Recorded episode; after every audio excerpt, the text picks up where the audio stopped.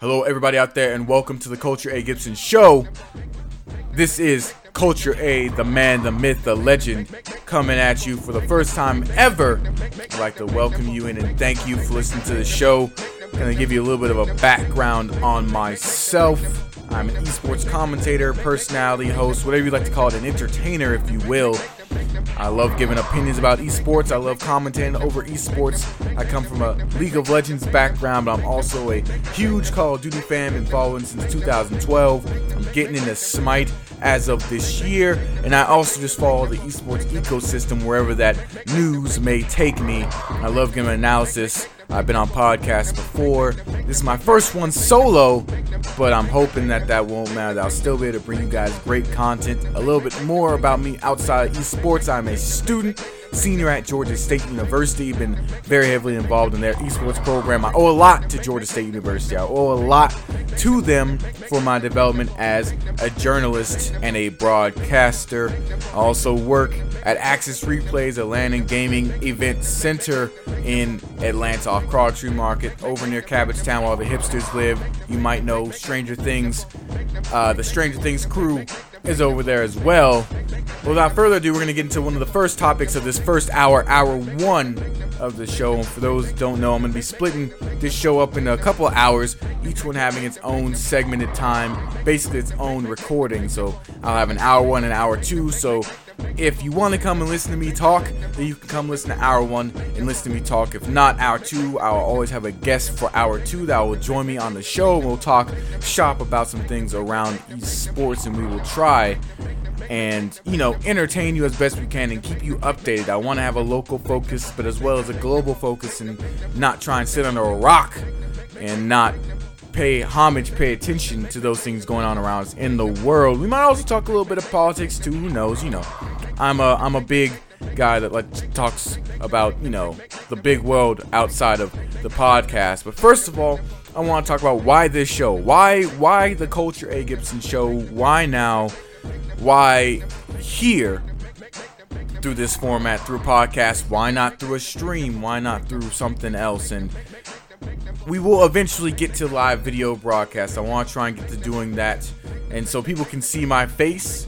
It helps me to get more endeared with my audience. They can see who I am, see my face, see my animations when I'm doing some of the crazy stuff I do. But to the more important facts about why this show is first, I felt compelled that we needed more African Americans that could lead talk shows in esports, whether it's podcasts or TV shows of that nature.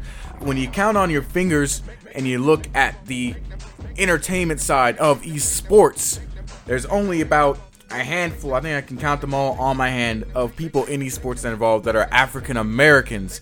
You know, there's James Bardolph in the CSGO scene. There's also Nelly Nell that's been doing some good things out there on the host and broadcaster side. There's Finch in Smite. There is uh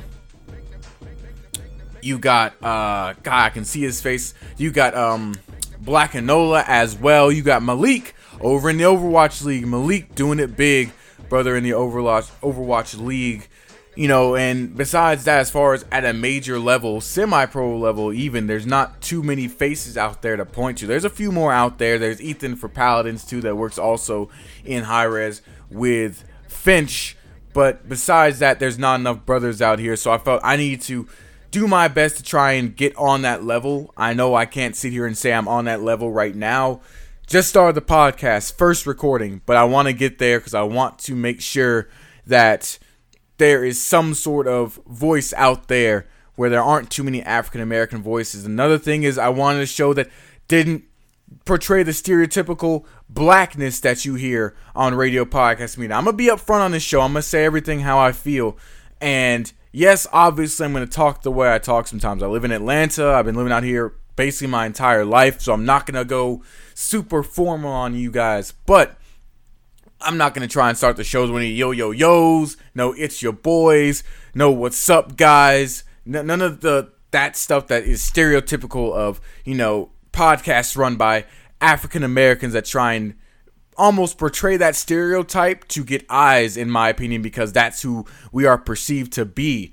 when we get on the radio. When we get on the airwaves, people hear our voices. We try to sound like MCs, like disc jockeys at a club.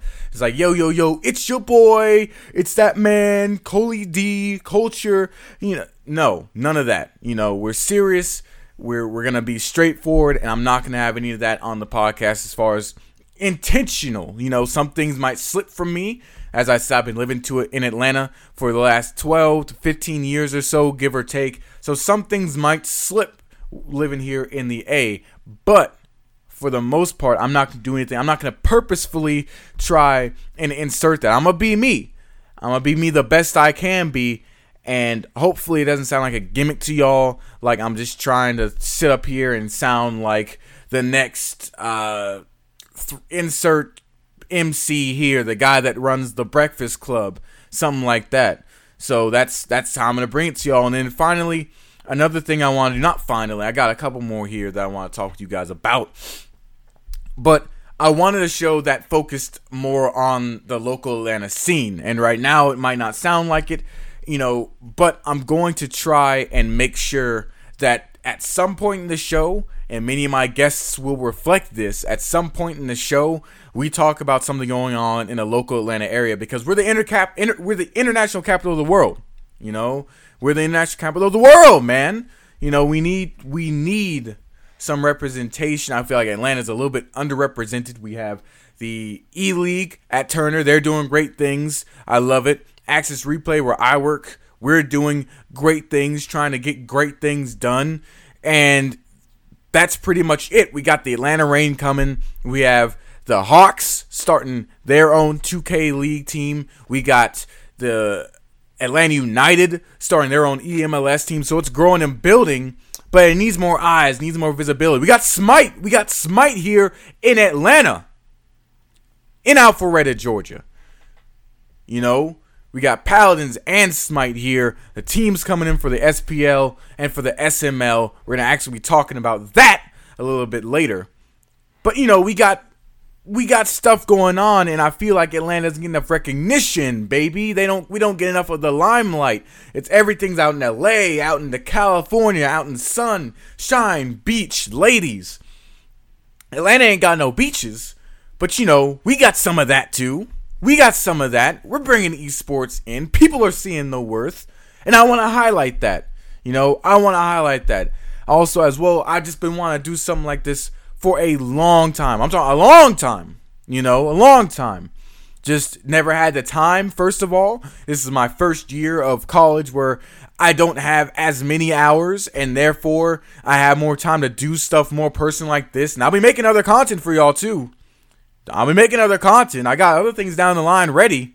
So be looking out for that and also it's a little bit of a confidence thing. You know, I I didn't know, even though I'm an esports commentator, I've had plenty of people tell me I have a nice voice. My family calls me the voice, but you know, it's you listen to yourself sometimes. You feel I don't think that that's necessarily true, and I definitely never had the confidence as until today to appear on a podcast solo and do my thing. But I was like, you know what? I see other people doing their thing all the time, so why not try it? You know, why not try? As long as the content's good, who cares about my voice? Who cares? You know, it ain't that bad. I could be worse. You know, it could be worse. And then last thing, and this is more of a disclaimer before we get into some of the more meat potatoes of the show, is I'm gonna be opinionated that's my thing. I don't think that many people do a podcast unless it's opinionated, especially solo. There are news podcasts, and if you want those, you can go somewhere else for them. This is not that. I will be talking about news, but I will not be just doing the straight up flat. And in today's esports media, we have Farming Simulator becoming an esports league, and we'll be talking about that later with Joel from Iowa, who is an esports farm simulator league professional that will be flying out to the UK. None of that. No. Uh uh-uh. uh No. Opinionated, but I will make sure that for the most part is backed up by some compelling facts, usually in the form of statistics. I am a stats guy. That's what I love to do. And when I played baseball, I was a dude that loved handling the book. That's all I, that, not all I did. I wasn't that bad, but that's what I did when I wasn't out there balling on the field. Was I handled the stats book? So I'm a, I'm a stats guy. I love looking at those and I love making sure they're a part of my broadcast as much as possible. But without further ado, we're going to get into our first topic of the hour. Going to be talking LEC, ladies and gentlemen, the League of Legends European Championship versus the LCS. And by versus, I ain't talking about, you know, oh, LEC top top 2 worlds finalists. Oh, they're so much better skill-wise. No, I'm talking about the nitty-gritty. I'm talking about the rebranding, the refranchising, how they went about it, what they did right, what LCS has done wrong so far regarding their media representation and how they've been branding their league, how they've been advertising their league to people, and how LEC is on the money. Now, I want to clarify that when I first heard that they were rebranding the EULCS, I was skeptical. And so are many other people. I was heavily skeptical, all right? But and and let me show you some of the let me tell you some of these numbers of why, you know, looking at these numbers, I said I'm gonna bring up numbers, I got you some numbers. Looking at the viewership, total hours watched. This was in spring 2018.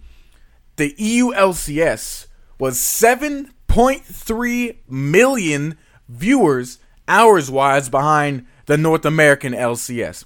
It's better competition, y'all. Better competition still 7.5 million hours behind on viewership. Looking at the percentage of total viewers watch, 63.8 for the NALCS, 63.8, 50.1% for the EULCS. Gonna keep going. Got some charts here. Just not looking good. And on top of that, all the prognosticators were talking about things even beyond those numbers. Talking about the entry fee, it didn't charge enough for people to get into the league. Whereas in NALCS was charging $10 million for old teams, $13 million for new teams. EULCS was charging 8 million euros for teams. I believe there's a lower number for older teams, but still, 8 million euros was your cap for new teams. That's cheap, y'all. They ain't, they ain't as much as they in NALCS. I mean, it ain't cheap to us. Cause we're simple. We're simple folks. We farm our memes. These guys got big money, in big money terms, that's cheap. Another concern, another valid concern, was sponsorships, branding. Who was the EULCS gonna get, y'all? Who are they gonna get? You think Mercedes Benz? You know, maybe BMW?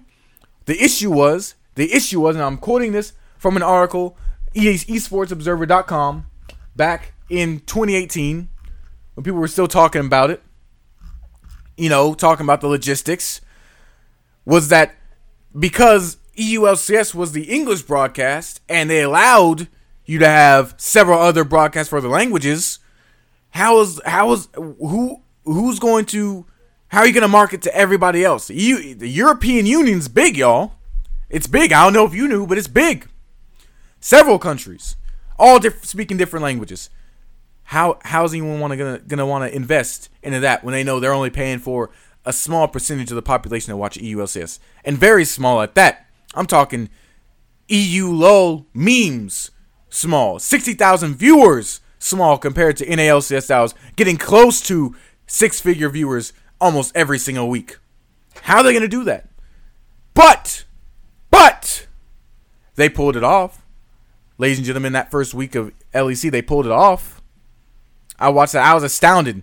Not even that first weekend. I was astounded overall in general at the the marketing power that they put out from the four promos that they released, the interstitials with the casters, the hype videos, all of it, everything.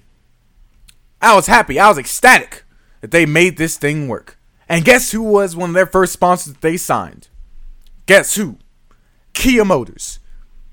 In NALCS, all they got is State Farm. Yeah, they got the other old, you know, the old uh, the the brands that are not new to the space. Can't think of the word on top of my head right now. The brands that have been here all the time. The DX Racers, the Asus ROGs, all those guys, the HyperX. Yeah, they got that. Everybody's got that though. Everybody has it. Everyone. Can't think of a league that doesn't have those. That's a major league. But they got State Farm, and that was their big calling card. State Farm on the analyst desk. State Farm analyst desk. EULCS. Oh, I'm sorry, LEC. They got Kia Motors, baby. Kia Motors. And Kia Motors packing a lot of cash, y'all. Packing a lot of cash. State Farm, I know they're big, but I mean, having that car money behind you, car money's big. Car money's big. And on top of that, they did a great job of promoting their lineup, their talent lineup, which created brand recognition because they have memorable names on that lineup, y'all. They have Sjokz. They have Quickshot. They added Froskurinn, Vedius, and Medius. They've created their own little niche with the fan with the fans. You know? They got Laura Ovilee. Or not Ovilee, that's Ovilee. Laura I can't say her name. But the interviewer, she's created her own niche. Almost won an award this year. She might have won an award. Their talent has name and face recognition throughout. Throughout. And they exploited that perfectly in the way they had the commercials from the Kia Motors commercial at the start of the season to those four videos that they made with the talent that were entertaining, fun, lighthearted, highlight the players as well, got everybody involved and engaged. And you can't ask for more than that. You can't ask for more than that. And we can compare that to the LCS. Compared to the LCS right now, this is the versus part. What did they do before the season started? What did they do? Absolutely nothing.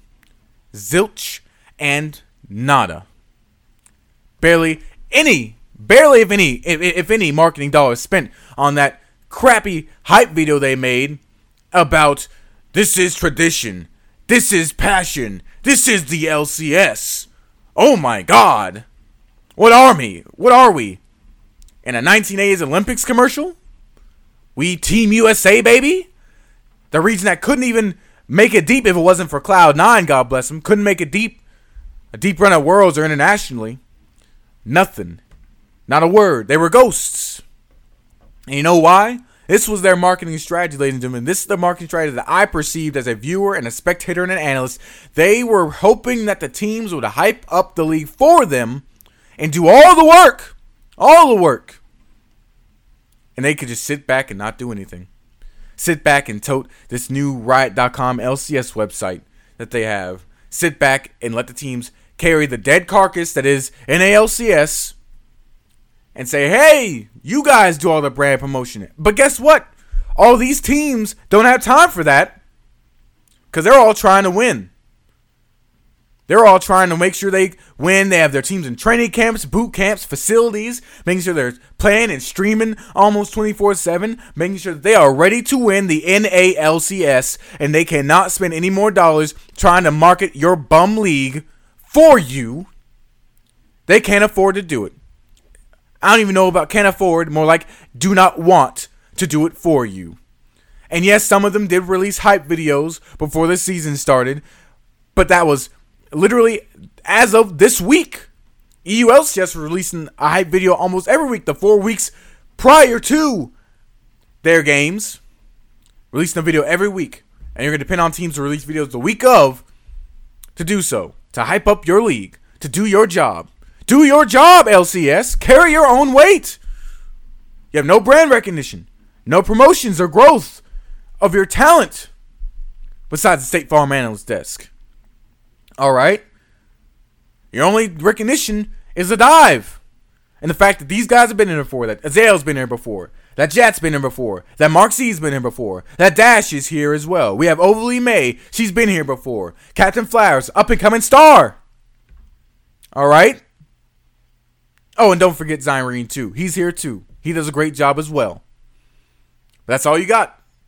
Name recognition. But it's not name promotion like LEC, it's a different type of name recognition. LEC is making sure these names are recognized, putting them out there in commercials. They're the face of their organization.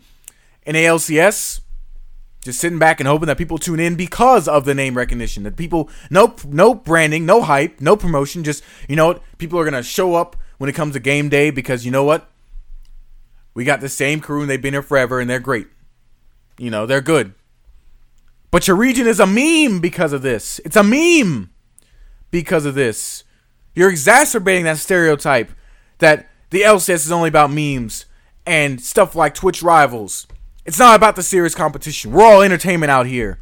You know, we're all in California, all making a living, making goofs, doing the dive and this and that, this or that, whatever it's called. You know, showing that you don't care about your own league. And you know what? You have a high build of fit because I ain't even counting the, the TSM C9 match or any match that TSM might have against a rival. That's all super hype. LEC didn't have much hype to go off of besides what they did in the videos and the fact that they had Origen back and no one knew Origen. It's not like Origen had the best lineup out there. They weren't contenders. SK was a surprise, but it's not like SK came out was making the hype. No one was coming out for SK. They're coming out for Fnatic, sure. G2, of course. Super Team. Misfits got Gorilla, but otherwise, big question mark. Ladies and gentlemen, Ed, 240,000 viewers at their peak. That's about the same as some matches at MSI and at Worlds. 240,000 viewers for the first week of LEC. Concurrently, not one day, the entire weekend. Almost every day they average 240,000 viewers. But NA wants to rely on the dive to carry them when the dive couldn't even beat Beyond the Rift. Rest in peace before they decided to end that because Scarra decided he didn't want to do it anymore, and Keep already has enough money, so it was more of a hobby to him than a job, anyways. Not trying to hate on anybody, not hating at all. Them brothers got money; they can do what they want. And Hotline League can't even compete with Hotline League. All right.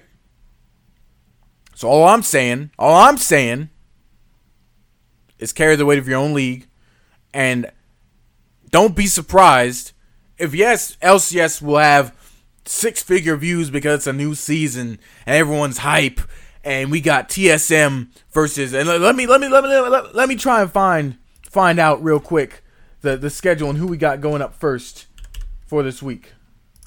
Let me figure out what we got going on first. We got Liquid versus Cloud9, 100 Thieves TSM, and those are the only marquee matchups that you got on Saturday. Sunday, Sunday, you got Cloud9, 100 Thieves, and that's it. So you got five matches, four matches to make your bread. Really, three. Three matches to make your bread and get those viewers. One of them might not even be close. Because I personally don't believe in the new TSM. Not yet. They need to have synergy they got to get get through. And Bang and Aphromoo, man, that's going to be a terrible, that's going to be the terrible twosome. It's going to be a duo to end all duos in NALCS. Only be challenged by CoreJJ and Doublelift, in my opinion.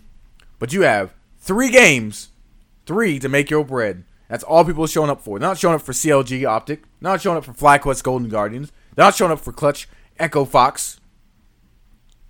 But LEC, they showed up for every match. They were there for every game. So yeah, you might get over 100,000 views, but I don't think you're going to get 240,000. And I think the numbers are going to completely flip. Because not only does LEC have the competitive background from their previous international performances, Fnatic at Worlds, but they also now have the marketing and the broadcast to match it. And so it's going to now be an NALCS with the 60, 70,000 views a week, and it'll be LEC that has 100,000 viewers.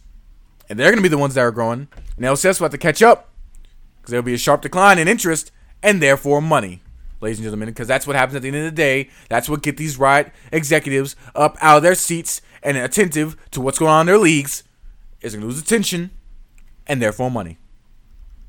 But we're gonna go ahead and move on. We're gonna move on to another MOBA. We're gonna move on to Smite. Smite had a lot of changes come through. A lot of changes to the way their league worked. A lot of changes to the way the the the meta was. You know, and this is coming off one of their most successful seasons in Smite history so far. A short history, only six years, but one of the most successful they've had so far. Looking at the season six formatting, and let's just cut it, cut straight to the bone, ladies and gentlemen. This is basically, basically franchising without calling it franchising. They're gonna have ten teams. I believe it's ten teams competing through different phases throughout the season, copying some models from other esports, and those ten will be the ten they have from now until the future.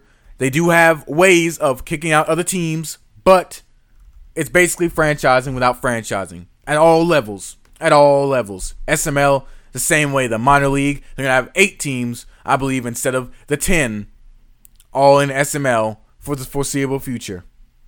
However, I'm not even saying that I don't like the moves. I like the region restriction removal. I like that. I like involving other players that now that you're going to basically kind of cut them off by consolidating the league to Atlanta, that you're allowing them to pick up anyone they need to, so that way there are t- players that aren't left out. I like the removal of splits as a fan. As a player, not so much. As a fan, I love it. I never really liked splits. I don't like splits with the LCS, with LEC. You know, as a fan, because I like constant action. I don't like waiting that month until the next season, till next split. But as a player, that's going to be taxing. That's going to be hard. That's going to be really, really hard. Because if you look at the format, you have phase one, 13 weeks of play. Then you got All Stars, then the midseason invitational, then another 13 weeks, then the SWC, the Smite World Championship. And we don't know how many weeks they're going to have in between each break. But suffice to say, it's probably not going to be as long as they used to take because they're trying to speed things up. Everything's about speeding it up, making sure it gets gets to the the viewer and the consumer in a faster manner. And as a consumer myself, I have no problem with that. But for the teams, I I shudder to wonder how they're gonna have to deal with that. I shudder to wonder how they will deal with that. And I also I like the implementation of a schedule that copies the esports leagues like the LCS. I like the SML and I like the scouting combine. I like it. Me likey scouting combine, giving these kids a chance to play in a year long 5v5 competitive format with some tutelage, possibly, hopefully, that'll get them ready for prime time, get them ready for the real deal. It also provides more broadcast time, more eyes, more viewership, which again means more money. But, but, the timing, the timing it's a little bit off for me, I won't lie. It's a little bit off because you just had your most successful season, your best SWC, and I was there. I was at the World Championship. I was sitting front row seats to Splyce versus Rival. Front row seats. Amazing game. Great crowd. Electric. 4,000 people in the building. Casters was amazing. Set was great. Environment was electric. And then you blow up the entire league. You blow it all up at the same time. That's my issue. Not that you made the changes, but the, the fact that you didn't make the changes in a manner that allowed everyone to adjust to them. And obviously, it's growing pains. No one likes change. People are made for change. But I think there's a way to grandfather and baby this thing in so that some of your more recognizable names don't, you know, lose jobs. Although in Wolfie's case, I heard that it was more because he was making specific demands that the team that he was working with could not accommodate.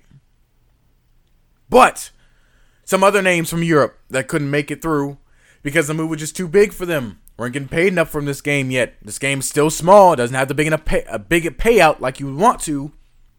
You know, you're not making six figures like the guys in California. So they couldn't make the trip. And I feel for them. I'm sorry. Change is hard. It hurts. But public perception will be that you forced them out because you went to an all LAN environment. And that's going to be the public perception for right now. And it just leads me to wonder how this will affect the league going in. The complaints that will come up from the fans. I don't think it will sink Smite. What I'm saying is, it's not going to sink Smite but it's going to hinder their growth that they could have seen in this season because of this angst that people might have. That's all I'm saying. Because of the angst. Yes, like teenage angst. Because most of these kids are about that age anyway, so it might transfer over. That's what's gonna what's gonna hinder your season from being the best Smite season it could possibly be. But again, that's speculation. It could turn out fine. I could be wrong but I'm usually not wrong, so you know, that's how it goes. Another change that I think might affect it is the meta change, ladies and gentlemen. The meta change. They've invoked. They've invoked tank meta. Now, if you're a League of Legends fan and you're listening and you know exactly what tank meta can do to a MOBA game, tank meta has never, ever, ever been good for a competitive meta or a season, having a tank favored meta. Not because it's broken, not because it, it hurts the competitors, not because it now lets Deathwalker wreak havoc in a solo lane and tank junglers come back, but because it's boring. It's boring. I want to fall asleep. That's what it is. It doesn't allow you to highlight your biggest stars, all your mid laners coming in, all those big names down in the duo lane. I say down, but it's it's to the left in the duo lane. All your junglers that like playing carry junglers, it doesn't highlight them. Some of your biggest names are in these carry positions. And now with a tank meta, they're going to have to work a lot harder to be recognized if they get recognized at all. We saw this with League in Season 6. It was the year of the top lane, the year of the tank jungler, Doublelift, barely a name, stats weren't too good. All everybody that was in a carry position, carry role, unless you were Faker, Faker, or if you were rookie, some of these other god tier mid laners, just didn't have an impact. Or they were forced on the supported picks like Lulu. Things in the mid lane that could support the tanks and support your AD carry if you could keep them alive enough. And if you look at the changes they made, some of them they they point toward it. Although during the the Smite update show, they were saying that they weren't trying to. For example, the nerfing of the multiple mage items, like the book trees and the magic pen items, that encouraged power builds, will now be transferred to HP and lifesteal builds because you can't cut through the tanks with the pen builds anymore. So you gotta go for I need to outlast and be able to still put out damage and live in fights. Nerfing Poison Star, upping the cost and the crit chance, or and lowering the crit chance from 20% to 15%. A major crit item on most crit builds. A major crit item on most crit builds. And then inadvertently making Malice useless. That one hurts too. All my all my Bakasura players, all my, you know, other jungler players that played Assassin Jungler use this item, changing it to cooldown reduction and changing the passive, but now it only procs every five seconds. So if an assassin wanted to use it, then they're out of an item for five seconds, which in a fight is a big deal to an assassin because they gotta dip in and dip out. And they can't do that damage, they gotta find a way to sustain the damage. If it's gone for five seconds, then what's the point of buying this item? And then they buff several physical protection, magical protection, HP items. Most notably, the Blackthorn Hammer and Runeforged Hammer. And giving them those damage, health, and protection items. Blackthorn Hammer, Artemis, y'all. It's gonna be here. It's gonna be strong. I wouldn't be surprised if I didn't see it in the SPL, maybe midway through the season if they haven't hopped on it already. And the logic was just a little bit backwards on it, y'all. I gotta admit, the logic was a little bit backwards on this.